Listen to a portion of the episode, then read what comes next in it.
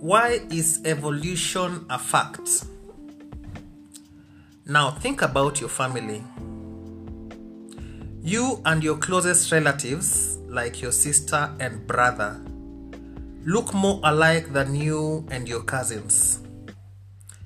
Likewise, you look more like your cousins than you do more distant relatives, and more like distant relatives than people on the other side of the globe.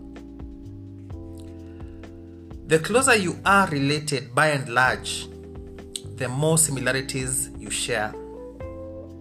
Of course, these similarities extend well beyond the surface level, reaching into our genetics.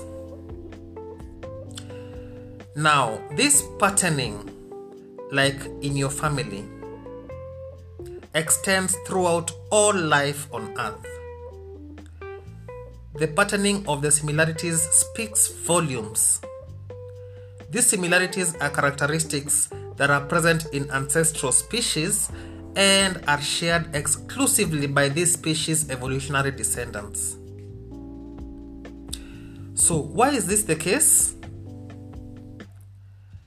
The similarities have been inherited from common ancestors, and the further back in time any two species shared a common ancestor, the more faded and distant the similarities become.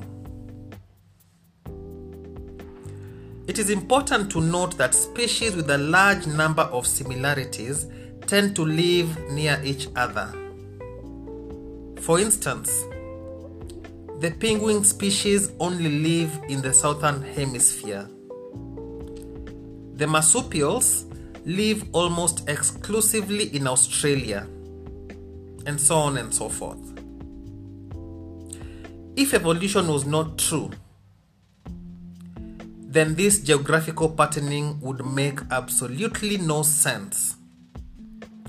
Furthermore, these similarities often seem to be completely arbitrary rather than having some selective advantage.